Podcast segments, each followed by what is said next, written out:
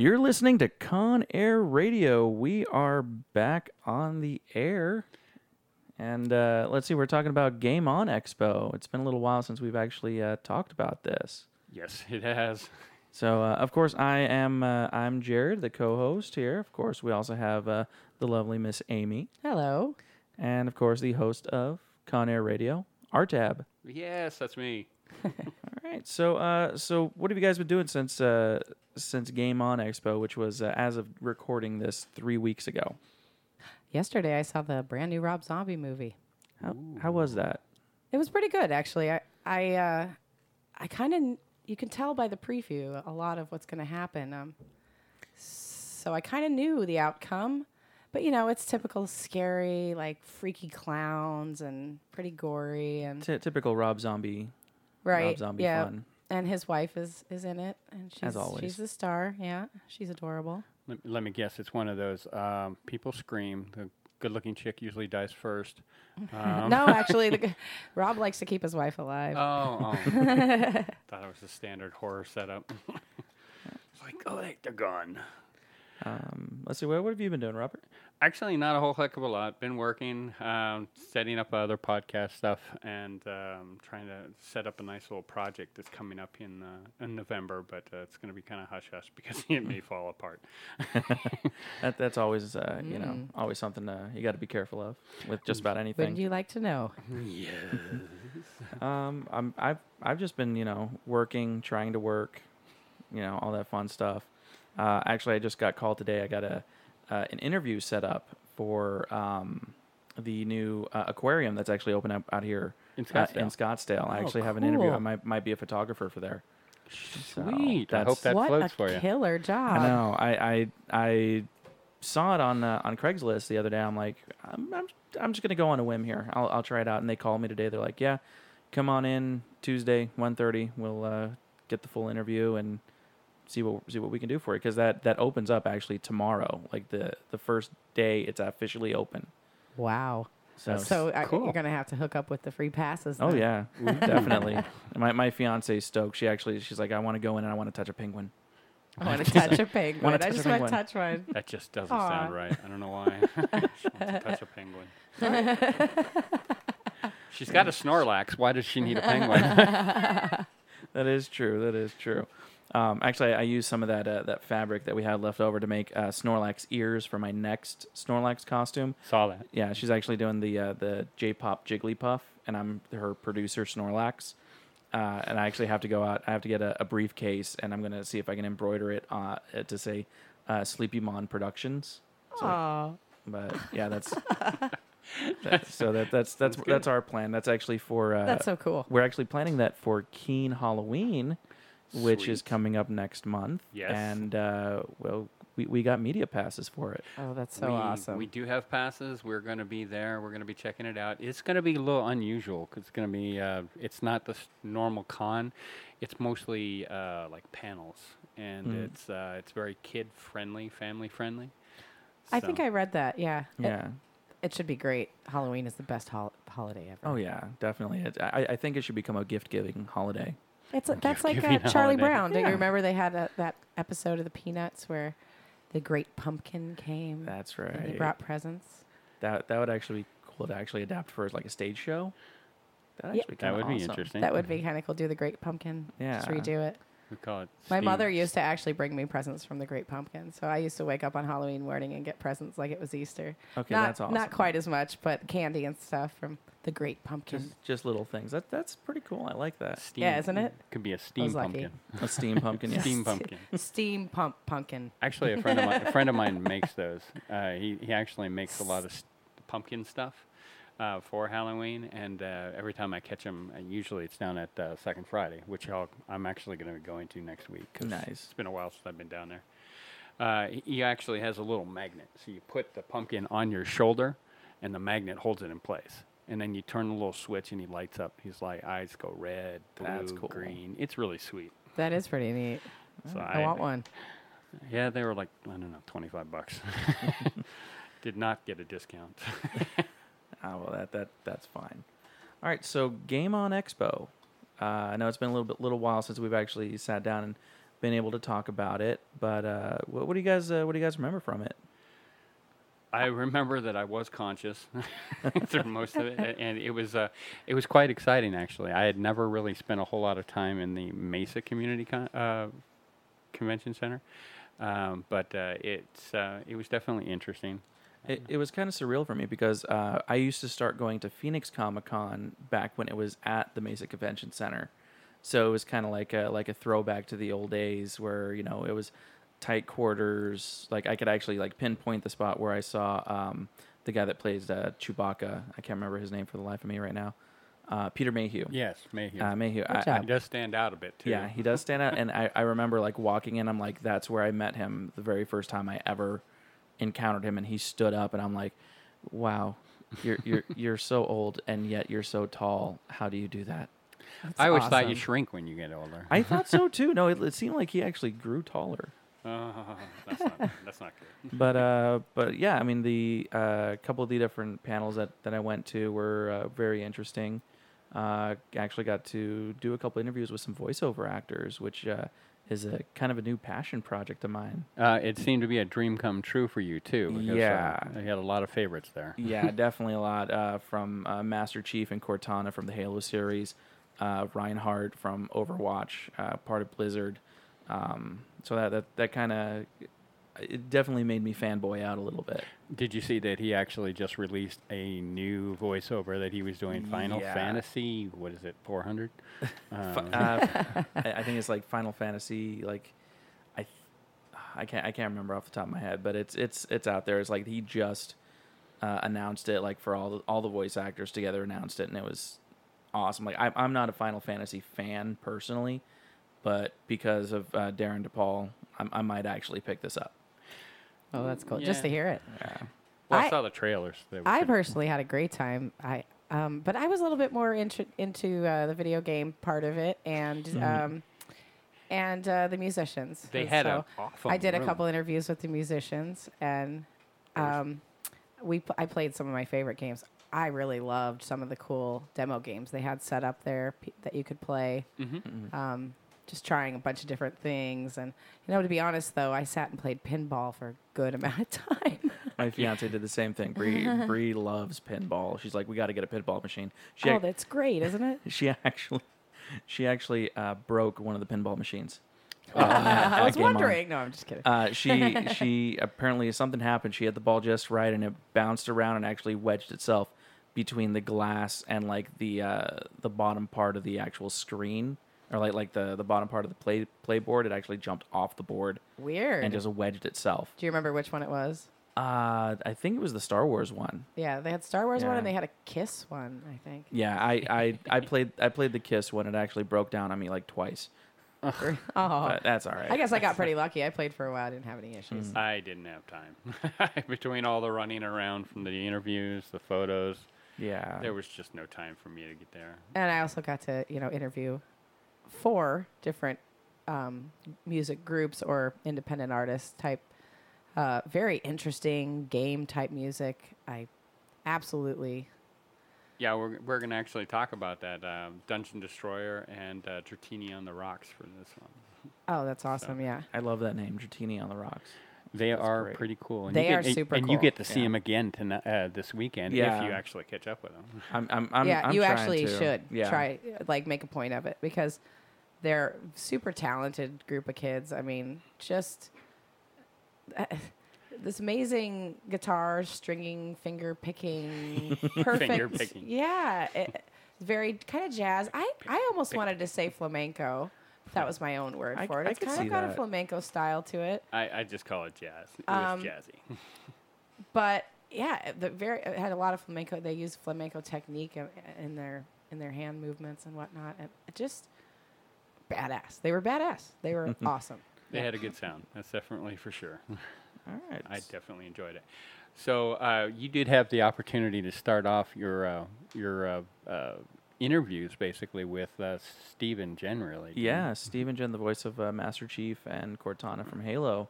That was actually, I grew up playing the Halo series, and to actually be sitting in a room with them, people that I've never in my entire life thought I would ever actually get to meet or listen to with my own ears, you know, it kind of brought me back to that time where I picked up the game, I put it in for the first time, and actually played it. And it was kind of cool. I kind of rubbed it in one of my friend's faces who's like a huge Halo nerd. He actually has like he actually bought like a $500 suit of armor for the Halo armor from the game. And I sent him a message. I was like, dude, you'll never believe who I just interviewed. He's like, who? Master Chief and Cortana. He hasn't talked to me since. Oh, that's jealousy there. But yeah, I mean, it was kind of cool, and like I said, it kind of started a turning point for me. I actually kind of want to go into the whole voice acting thing now, and it kind of started with these two. Hook me up, I'm interested. Oh yeah, definitely. I think we're all a little bit dabbling in it now because there's so many times I'm sitting at the house and I'm just going, "Wow, what kind of voices can I come up with now?" And it was pretty great too because before I actually got to interview them, I sat in on one of their panels with Steve, Jen, and Darren DePaul. They were just talking, you know, how they got their start in the business and the different, you know, drawbacks, the different things that they had to endure to actually, you know, be in the voiceover business. And I kind of talked with them a little bit about it too during the interview. It was interesting also because one thing they kept going over is if you want to get into the business, you really need to act because mm-hmm. it is voice acting. Yeah. So, you know, it's just not simply I'm going to read this script and this is what I'm going to go by. You physically have to be that character. You have to really get into it. And both of them, at least two of them had stage experience from like a Broadway or off-Broadway mm-hmm. type plays. So yeah, Jen and Darren kind of like grew up in the theater, which I mean, I think is really cool in and of itself. I mean, I've done theater, you know, in my past as well, and it's, you know, just something I can see why you would need it. Of course, you've also done the Rocky Horror Picture Show. Yeah, which is a different type of theater. It's a different type of theater. Yes, very much different. That's what you call overacting. Very flamboyant. Oh yeah, but I guess we'll go ahead and we'll play that. All right, we are back on the floor at Game On Expo, of course, in Mesa, Arizona. I am Jared for Con Air Radio, and I'm actually kind of fanboying out right now because I'm sitting with two of my favorite voice actors, Master Chief and Cortana, of course, Steve Downs and Jen Taylor. How are you guys doing today? Great, Jared. How are you doing, man? Good to be here. Oh, I'm doing just fine. How about you, Jen? I'm doing wonderfully. Thank you. So, first and foremost, we just want to say thank you just for coming out to the desert heat and braving it out here. We know it's a little bit different from where you guys are from. Tiny bit different. All right, so I just got a couple of questions for both of you, of course. How long have you guys been doing voice acting? We'll start with Steve. I started voice acting in mid-'80s, I suppose, doing mostly commercial voiceover. I'm a radio DJ by trade, and that was really the beginning of my career. And then I got into voice acting when I moved to LA. And so, yeah, somewhere in the mid-'80s started, and I've been doing it ever since. I started doing voiceovers right out of college. I studied theater, and it was a way I was hoping to pay for my theater addiction. So you've done theater in the past. Do you like doing theater work or voice acting better? Well, I still do theater. I love them both. They're completely different. So it's a fun challenge to do both of them. Steve, have you been involved in theater work at all? Nobody would have me on stage. Oh, that's not true. I've done a couple of... my wife is a theater actress, and we did one sort of reading together, like a radio play. That was a lot of fun, actually, but I really don't have any training for it. She keeps, you know, wanting me to try it, and I'm too long in the tooth. An old dog, new tricks, you know, that kind of thing. You know. Well, Steve, we know pretty much Master Chief. You've been doing that for a while. How did you actually fall into being the chief? Well, falling into it's probably the correct way to put it. It's funny. It's the biggest gig of my career, and it's the only one that I never auditioned for. Bungie at the time of Halo Combat Evolved was based in Chicago. I was on the air in Chicago.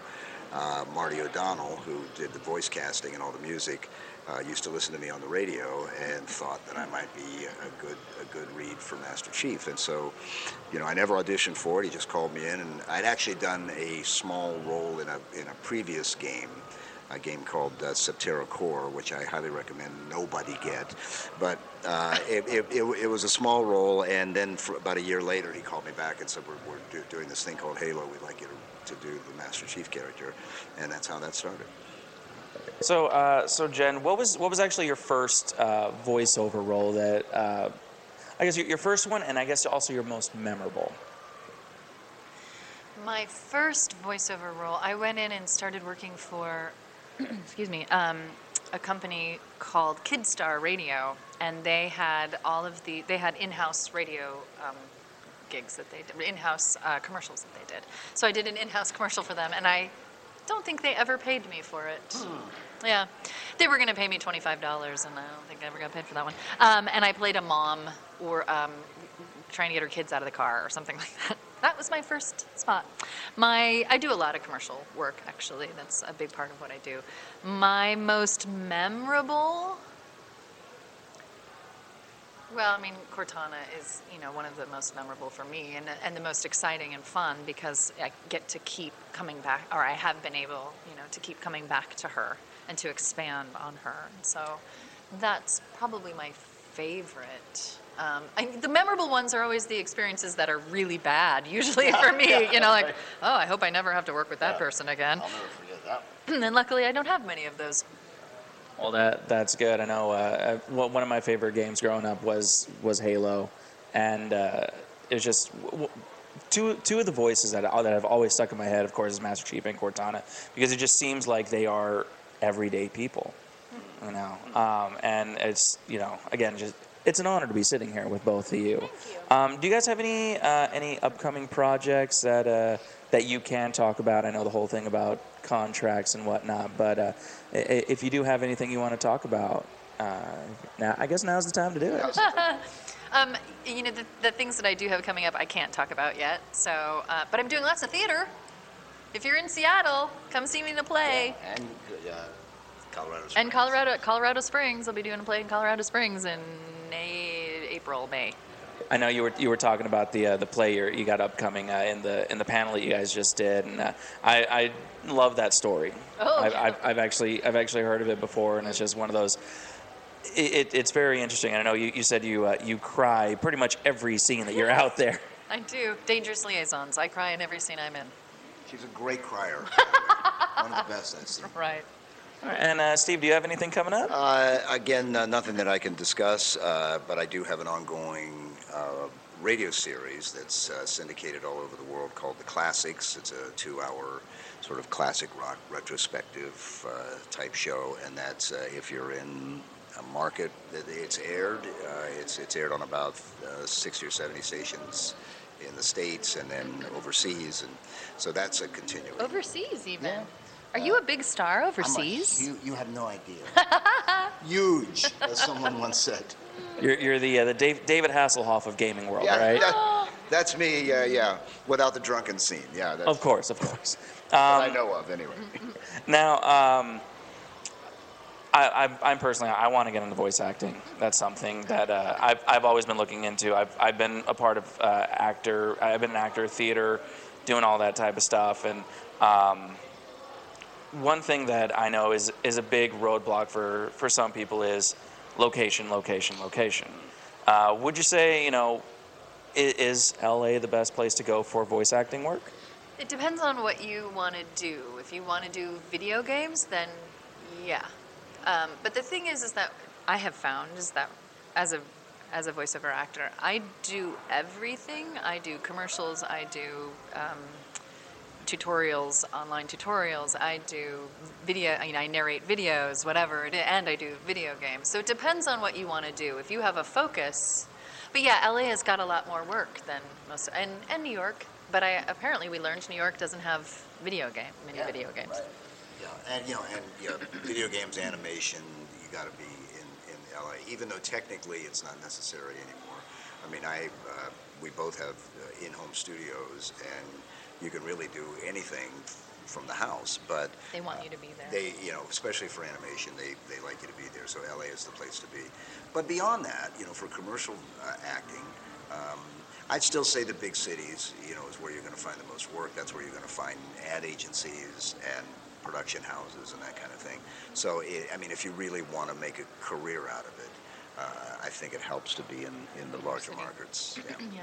Well, what's the biggest piece of advice that you can give anybody who's looking to become a voice actor or even just an actor in general? We'll start with you, Steve. Well, you're on the right track already because really acting classes, not necessarily voice classes, but acting classes, because it teaches you to get the words that you're reading off the page.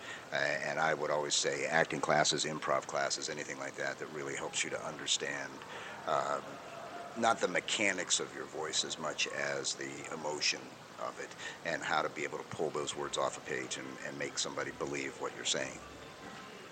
Also, listen to what is exciting to you and to people who are successful in the voiceover world. Listen to video games and try to mimic those people. Listen, if you want to do commercials, listen to the commercials and try to figure out what they're doing and truly mimic them so that you can then, once you have that down, you can start to create your own voice. The reason I was cast as Princess Peach back in the day in 1999 or whenever that was because I could mimic Princess Peach. I could mimic the woman who did it before me. So those things can really help. And it gives you an idea of what people are looking for, I think. And how's your experience been out among your fans at the different cons that you guys have been to? I mean, has it been pretty much positive around the gambit? Or, you know, have you had any, I guess, memorable experiences as we were talking about before? I have to say, we've had 100% fabulous, positive experiences when we come to cons. Everybody is so wonderful and excited to be there and happy to talk to us, and so it's been great. It's been really wonderful. I would echo that. I can't think of a negative experience that I've had at a con. You know, it took me a while when I first started going to conventions as to what all the hubbub was about because, you know, we're voice actors. We're not. You know, if somebody goes to see, you know, Christian Bale, they're seeing Batman in front of them. With us, you know, we're just, you know, it's just the voice. But so it took me a while to understand what the personal connection was between the fan and the voice actor. And once I sort of understood what that was all about, you know, it made it more real for me. And you know, easier to sort of bond with the people you were meeting. Well, one thing that I like to ask of voice actors is say something in character that your character would never say. I know this is kind of a difficult one. But. I want to eat a hamburger. Paper or plastic? That's one of my favorite lines that you did in the past. All right, well. Once again, you know, thank you for doing this for us here at Con Air Radio and coming out. Now, of course, I always like to give you time to go ahead and plug where we can find you online, where you're going to be next, and whatnot. I don't know where you can find me online. I'm on Twitter, Jen Taylortown, on Twitter. That's me. Steve Downs 117 on Twitter, and there's a Facebook page out there with me on it, and I'd love for people to follow us, and it's a way for us to keep in touch with the fans. So yeah, absolutely. All right. Once again, thank you so much, and thank you for making have me scratch something off my bucket list now.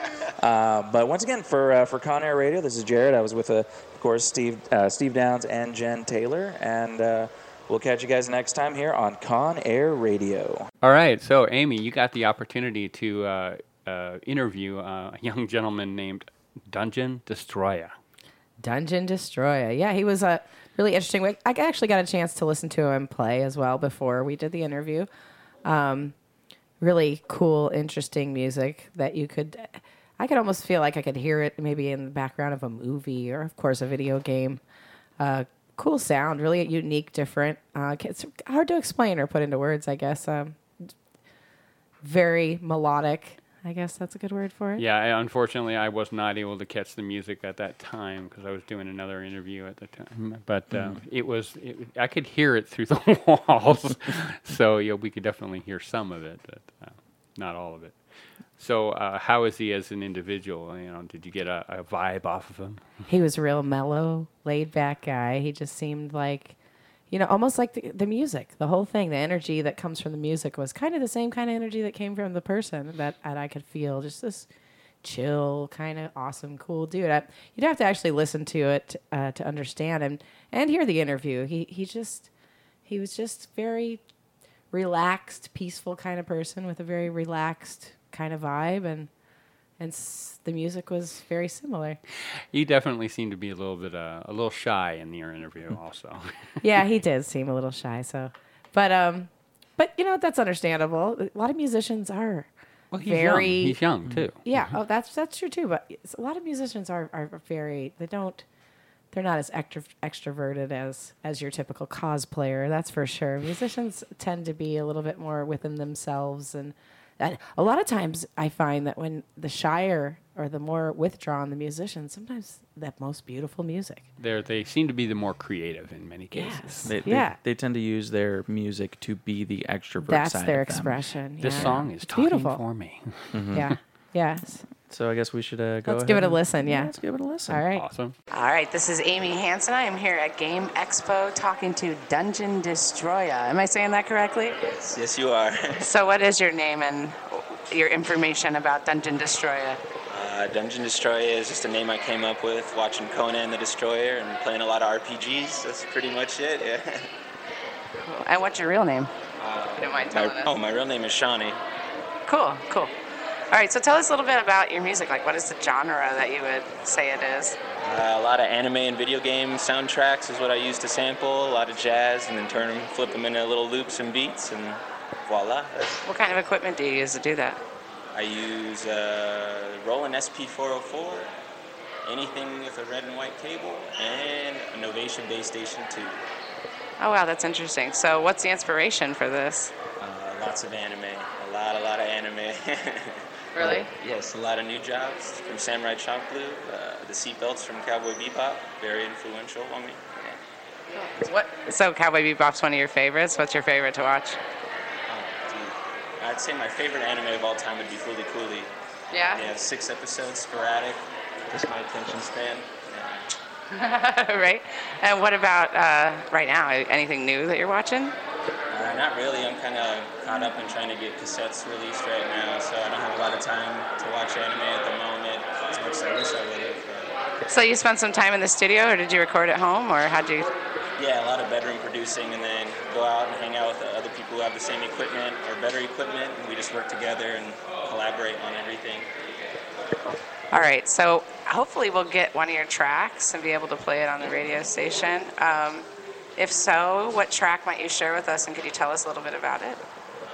I'll probably share Fried Tofu with y'all, because fried tofu is delicious. It is, right? So tell us about the song, like what the song? What the inspiration is, or any story behind it. The story behind it was going out into Oceanside, California, and eating some Korean BBQ and tofu, and not knowing how we got back, but we made it, Right? Yeah. Wow, that's pretty interesting. Okay, so tell us where we can find your music exactly, and if you have any performances coming up. September 2nd at Valley Bar, and soundcloud.com/Dungeon Destroyer, which is YAH at the end. All right, cool. Hopefully we'll see you there, September 2nd at Valley Bar. Cool. All right, nice to meet you. Yeah, nice to meet you, too. Thank you. All right, so the other cool thing is you got an opportunity to do an interview with Cortney. Was it Cortney Lee? Yeah. Creations? Cortney Lee Creations. She does cosplaying costumes for a lot of people. Like, she's been creating a lot of different characters, a lot of different costumes for existing characters, of course, for other people. Like, she started just by herself, mm-hmm. For herself to cosplay, and then other people loved her work, so they started commissioning her to do costumes for them. And she actually does business. She's making, so making lucky. It. She is. She came out definitely on top on this one. I've known people who've been trying to do that, and that would be hard, I would think, because you would have to have that person's full measurements to how to get this person to fit into this costume. And well, yeah, I mean that's one of the biggest. It's a tedious job. You got to spend a lot of time doing it. And well, I mean, like my fiance, you know, she's done a couple different costumes and whatnot, and even like I saw her make her Jigglypuff. One. Very sparkly, by the way. Very sparkly, but she's making it completely from scratch. Like, she actually made her own pattern. She didn't, like, buy a pattern for it. She's making it all herself. Oh, that's so cool. Yeah. And I don't have that gift at all, but some women, and some men, too, just have this awesome gift to be able to do that. Yeah, and literally just to visualize what it's going to look like at the end and just to see, like, how it progresses to it. Well, it kind of falls into that fusion thing, because it's not something that really exists. Mm-hmm. It's something that you're going, this is what I want to do, but I want to do it with a twist. Yeah. Got to have that twist. So, but yeah, and she's great. Ooh. Uh-oh. Oh, sorry about that. Everybody's got the coughs this week. Yep. But yeah, she's definitely great. She, of course, she's online, and in the interview, we actually I let her plug her website and all that, and where you can find her online. So definitely, she's definitely one to check out. And with this one, we've already released it on YouTube. Yes, we have it on the YouTube channel, Con Air Radio, that you can actually see the interview with her. Yeah, I think that's pretty cool. We can do that too. Yeah, we can. Yeah. Definitely enjoy that. Yeah, so go ahead and enjoy listening to me and Cortney. All right, we're back with Con Air Radio. My name, of course, is Jared Bernal, one of the co-hosts of Con Air Radio, and I'm actually live on the floor at Game On Expo, and I'm actually here with a very special guest, Cortney Lee. Hi, Cortney. Hi, how are you? Doing pretty good. How about yourself? So tired, but it's so worth it. Definitely. So how's the expo been for you this weekend? It's definitely hectic. I'm in charge of a lot more this year than I was last year, so I'm kind of seeing the organization side of a convention, which I've dabbled in before, but nothing quite like this. So there's a lot going on, and I just got through my busiest day today, so I'm really happy, and tonight I can go back to sleep and get like a full 6 hours, and I'm just super excited about it. I know how that goes. It must be tiring, actually, like helping out to run, even though it's a smaller convention, just a nice convention like this. It definitely it takes a lot of energy, but it's worth it, because I'm in charge of the cosplay area of it, and cosplay has been my life for about 6 years now, and so being able to integrate myself into this portion of a convention rather than just kind of sitting on the con floor in costume is very interesting. I'm getting to know a lot of people, and I really like it, so it's worth the fatigue. So you're into the cosplay. You've been, you know, six years into it. How did you come about starting your cosplay career? I started cosplay. I actually started my business as an art business, a fantasy art business called Cortney Lee Creations. And somebody asked me if I'd ever done cosplay before, and I had no idea what it was. So I just kind of, for a premiere of a movie that shall not be named, in 2010, we made costumes thinking that this movie would be really good. And the movie was horrible, but the fans that went to see this movie were amazing, and we got a lot of attention with the costumes and got to know a lot of people that were into the same things. And that kind of jump-started me into cosplay. And then my sister, I was jobless at the time. Long story, college degree that didn't go the way I wanted it to when I came back to Arizona, so I was jobless. I couldn't find any work, so I was depressed at the same time. My sister was like, put a costume online, see what happens. And I put it online, and next thing I knew, I think my first order was from Canada. Somebody messaged me on cosplay.com and was like, hey, can you make this costume for me? And I was like, yeah. So, I mean, I did go to college for costuming and fashion, so I technically knew how to do it, but it was my first time ever doing it for somebody else. Wow. And ever since then, in the 6 years that I've been doing it, it became a full-time business about 3 years ago, where I could support myself completely. Wow, that's pretty cool that you actually got to sell costumes for other people. I like that. That's actually something that I know my fiance, she's a seamstress, and that's something I've been trying to get her to get into as well. Yeah. It's definitely scary because making costumes for other people, there's always the chance of making it the wrong size. And the bigger I grow, the more I get exposed to, you know, different sides of people. There are always going to be those people that are like, this is not the wrong size, or this is not the right size. You better fix it. And, you know, they get angry, and you have to keep your cool, and you have to keep calm and find that peace and just keep going. And it's worth being my own boss, to be honest. And I think since 2010, I'm approaching the 1,000 mark, 1,000 costumes in 6 years. 1,000 costumes? That is off my online shop only. That doesn't include haunted attractions, which I've done costumes for 3 years at Fear Farm, and also theater design. I love Fear Farm. I actually have a friend, Chris. FX Chris? Yeah, FX Chris. He's actually a good friend of mine. Yeah. So. He made that creepy head cast that I have under my booth today. Nice. So you've made over almost 1,000 costumes. How many costumes for yourself personally?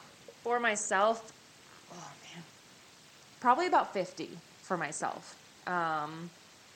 I used to do very quick costumes. I used to do, like, you know, 4 costumes a month for myself. I have costume ADD where I'm like, I want to make this costume, but I also want to make this costume. So I'm just going to do half of all these costumes, and then eventually I'll finish one. So I've made quite a few costumes for myself. I'm slowing down a little bit now that I'm older and my business is full-time. So I don't make quite as many for myself anymore, but I still, you know... I still do. I'm doing more elaborate things now over longer periods of time. Nice. So, out of the cosplays, either for yourself or that you made for somebody else, what's your favorite cosplay? I guess for both. What's your favorite cosplay for yourself, and your favorite cosplay that you worked on for somebody else? For myself, I think it would have to be my Draenei from World of Warcraft. It was an original concept from the World of Warcraft, and it's what pushed me. I always worked with fabric. I went to school for fabric. I went to school for sewing. Armor was something I hadn't done before, but that was a full suit of armor. It was everything. It was pauldrons. It was horns. It was gauntlets. It was greaves. It was everything. My entire body was covered in armor. And also I was walking on hooves, which was really awesome, and I couldn't believe that I actually made them functional. Definitely a different experience with that. Definitely. It's on my banner out there, and people always ask me how that costume is, and that costume is the worst to wear. I love it, and I love being in it for about 15 minutes at a time. It's made to look pretty, not to be completely functional. Yeah, I always need a handler. I always end up getting overheated or dehydrated or exhausted somehow because the costume is just head-to-toe foam, which doesn't breathe. And plus, I'm exerting the energy to walk correctly on my stilts. So, but that costume opened up new doors for me. I was like, oh, I can do armor. I'm going to start doing armor now. So that, you know, it threw me into another section of cosplay and kind of pushed my creativity to another level. So that's my favorite costume for me. For somebody else, oh, man, there's so many. There's so many. It's always hard to pick. You know what? It was an original design that I did for Fear Farm. One of my makeup, I've been the head of the makeup department at Fear Farm for about 3 years now. This is actually the first year that I won't go back. So it's been 6 years, and I'm not going back to Fear Farm, which is bittersweet for me for a lot of reasons. But one of the makeup girls was also an actress in the courtyard at Fear Farm. She was a doll who had a split personality. I remember her. Do you? She had like half a gnarly dress. Yeah, I designed that. She scared one of my friends. Yeah. We went as a group, and like does the creepy laugh. Does the creep laugh? My friend literally almost ran completely out of the park when she saw this one. That was probably one of the best moments of her entire job there.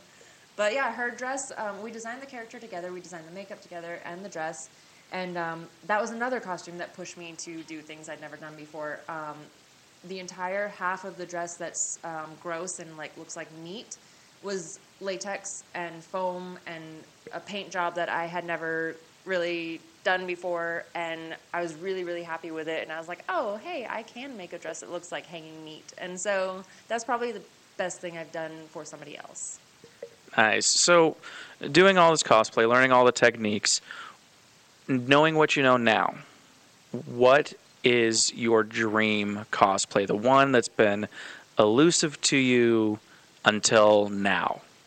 Oh, I actually had the, okay, there's a couple. One of them is, do you know Resident Evil? I do. Alexia from, what was it? Resident Evil, Code Veronica, wasn't it? Yeah. She has this crazy, I don't even know if it's prosthetics or if I could do it with prosthetics or if I could do it with a bodysuit, but I've been wanting to do that for about 3 years now. And I had no idea how to do it. I was just like, I want to be a half-plant mutant evil thing. But I mean, now knowing what I know now, thinking about it, I could actually go back and do that. Which, you know, that just, I didn't even think about that until you asked me that question. So that's what I try. I like to inspire. So yeah, I've been wanting to do that one for a long time and actually try and pull it off. Nice. So we can see that sometime in the future. Hopefully, yeah. So, what's the best piece of advice you can give somebody who's just getting into cosplay? You know, they really don't know where they're headed into. What would you say to that person?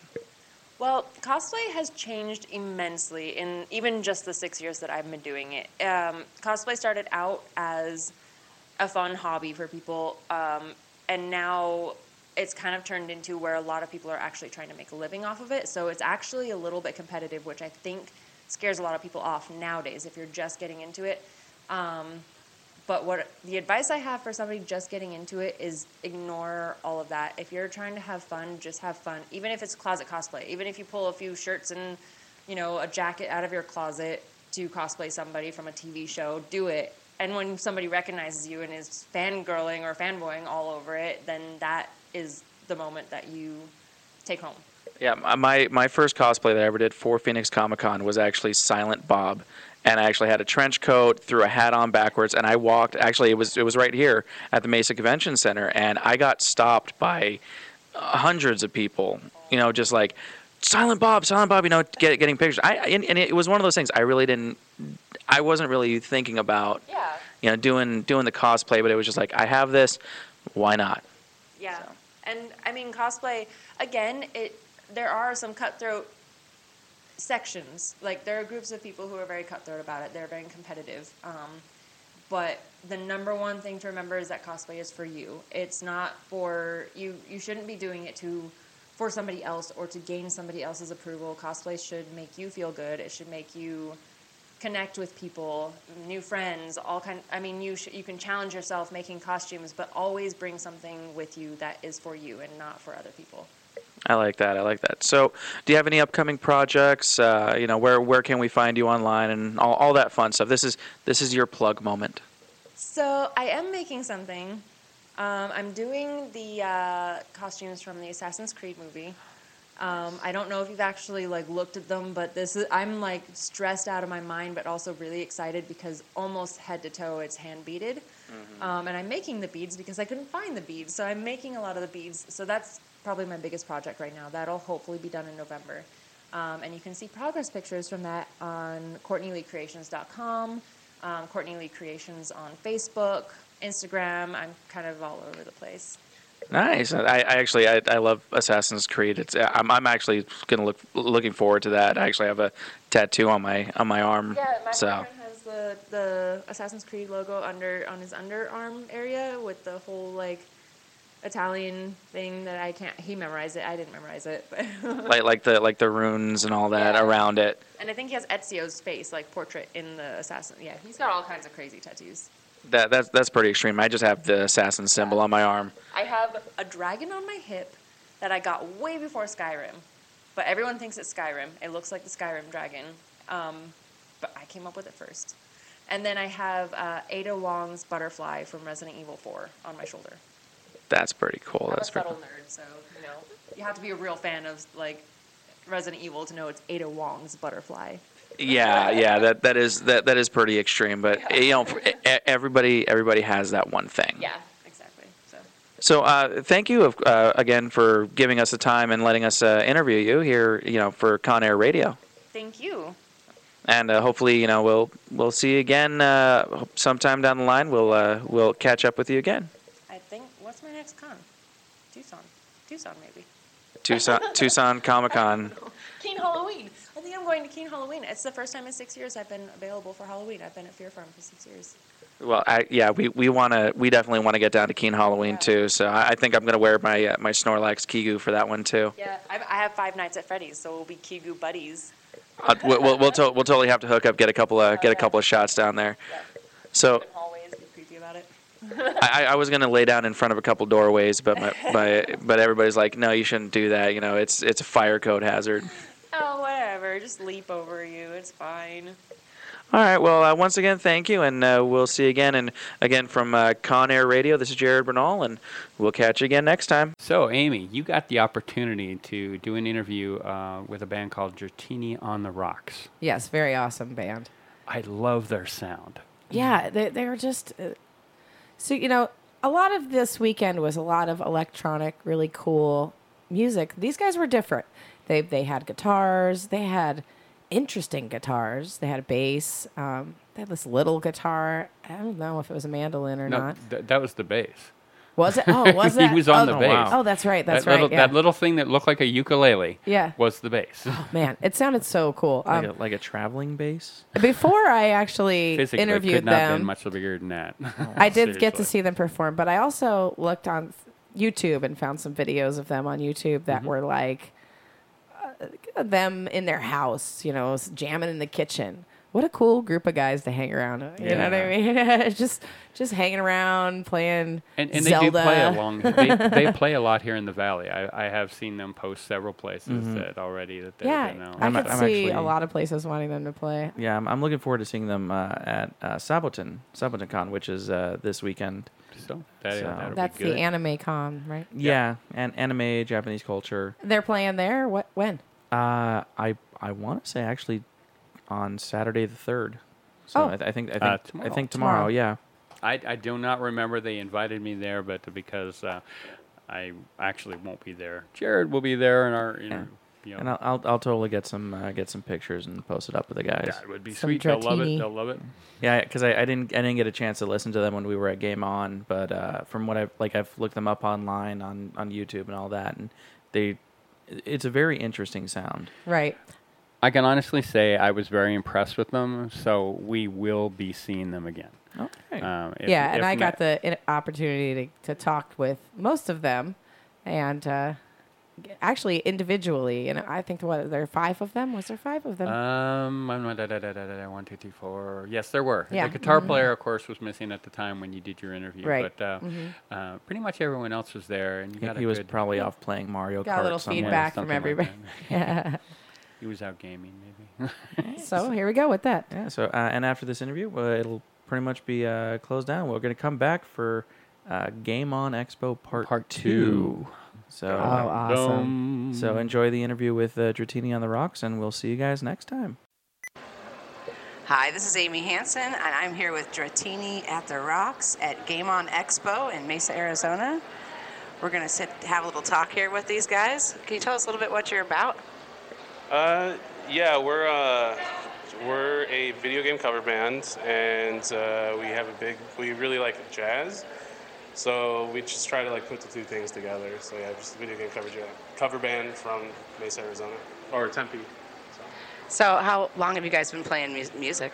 Well, we started to get bigger, a bigger group. It was 3 of us, and then it was 4 of us, and it's pretty much 5 of us now. So me, Justin, who plays bass, and my name is Matt. I play guitar, and then Raymond also plays guitar.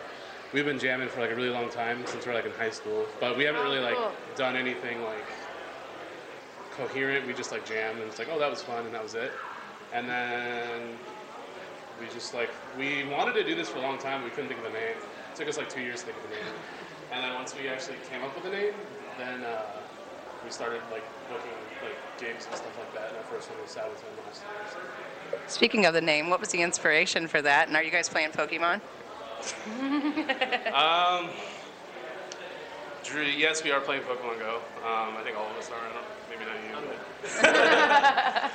But yeah, we're all playing it. But yeah, the reason we named the band that way is we wanted something that kind of like sounded like we might be jazz.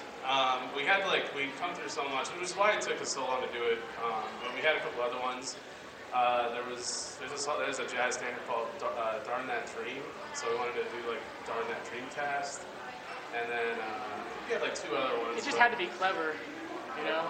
It had to be a good mix of, like, I mean, you want to know what it's about. So I mean, it's kind of corny, but it's us, and it's Pokemon, and it's video games, but it's also a little sophisticated. So. Right. It quite is. Actually, so how long have you guys been playing, and I mean, what inspired you to start doing video games? Let's see, we've been playing seriously for a little over a year now, all over the place, a bunch of different conventions, little coffee shops and stuff. Why video game music? It's just fun, and I mean, we're all dorks, we all love video games, so it's all stuff we know really well, and then, you know, especially playing jazz, you just, you know, you jam a lot and you come up with new ideas, and it's just fun to sit with, you know, 4 or 5 of your friends and just come up with stuff, so. Right, right. Okay, so is there anything where we can find your music or website that we can go to check it out?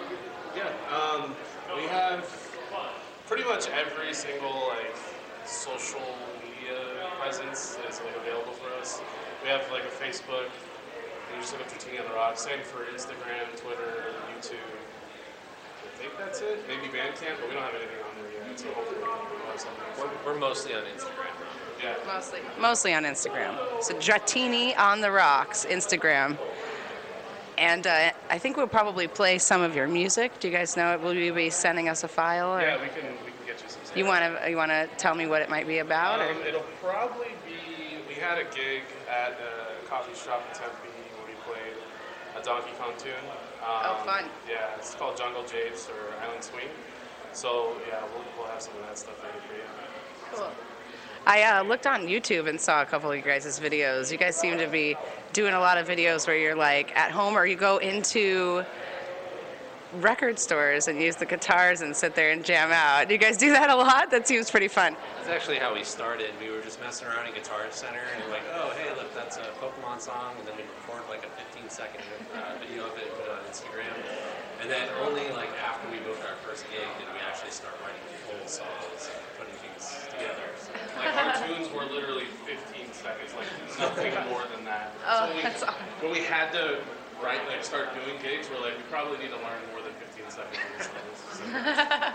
I know some of them seem pretty short, but you know, it's the video games that you just gotta loop it like 3 more times. We're hoping to like get some stuff recorded. Emilio, who did an awesome job today playing sax, he has a lot of good stuff for recording, so hopefully we can get some stuff on it soon. You guys want to tell me your names and what instrument it is you play?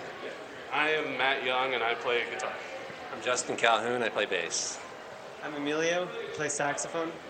And my name is Scott, and I'm the drummer. I don't know if that's an instrument. That is an instrument. All right, these guys are Dratini on the Rocks. Check them out, and have a great day. Here's Johnny.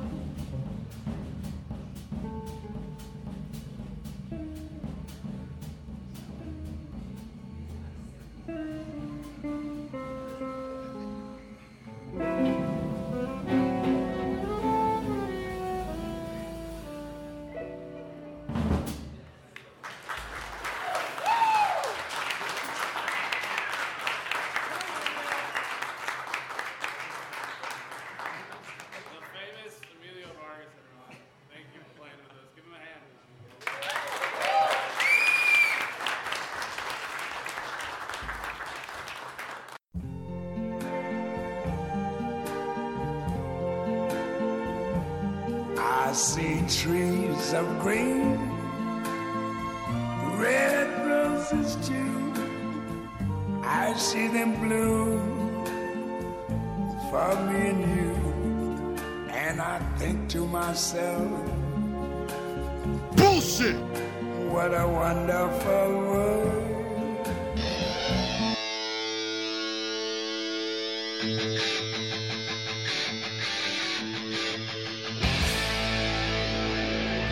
Where are you going? I'm going to pick a fight.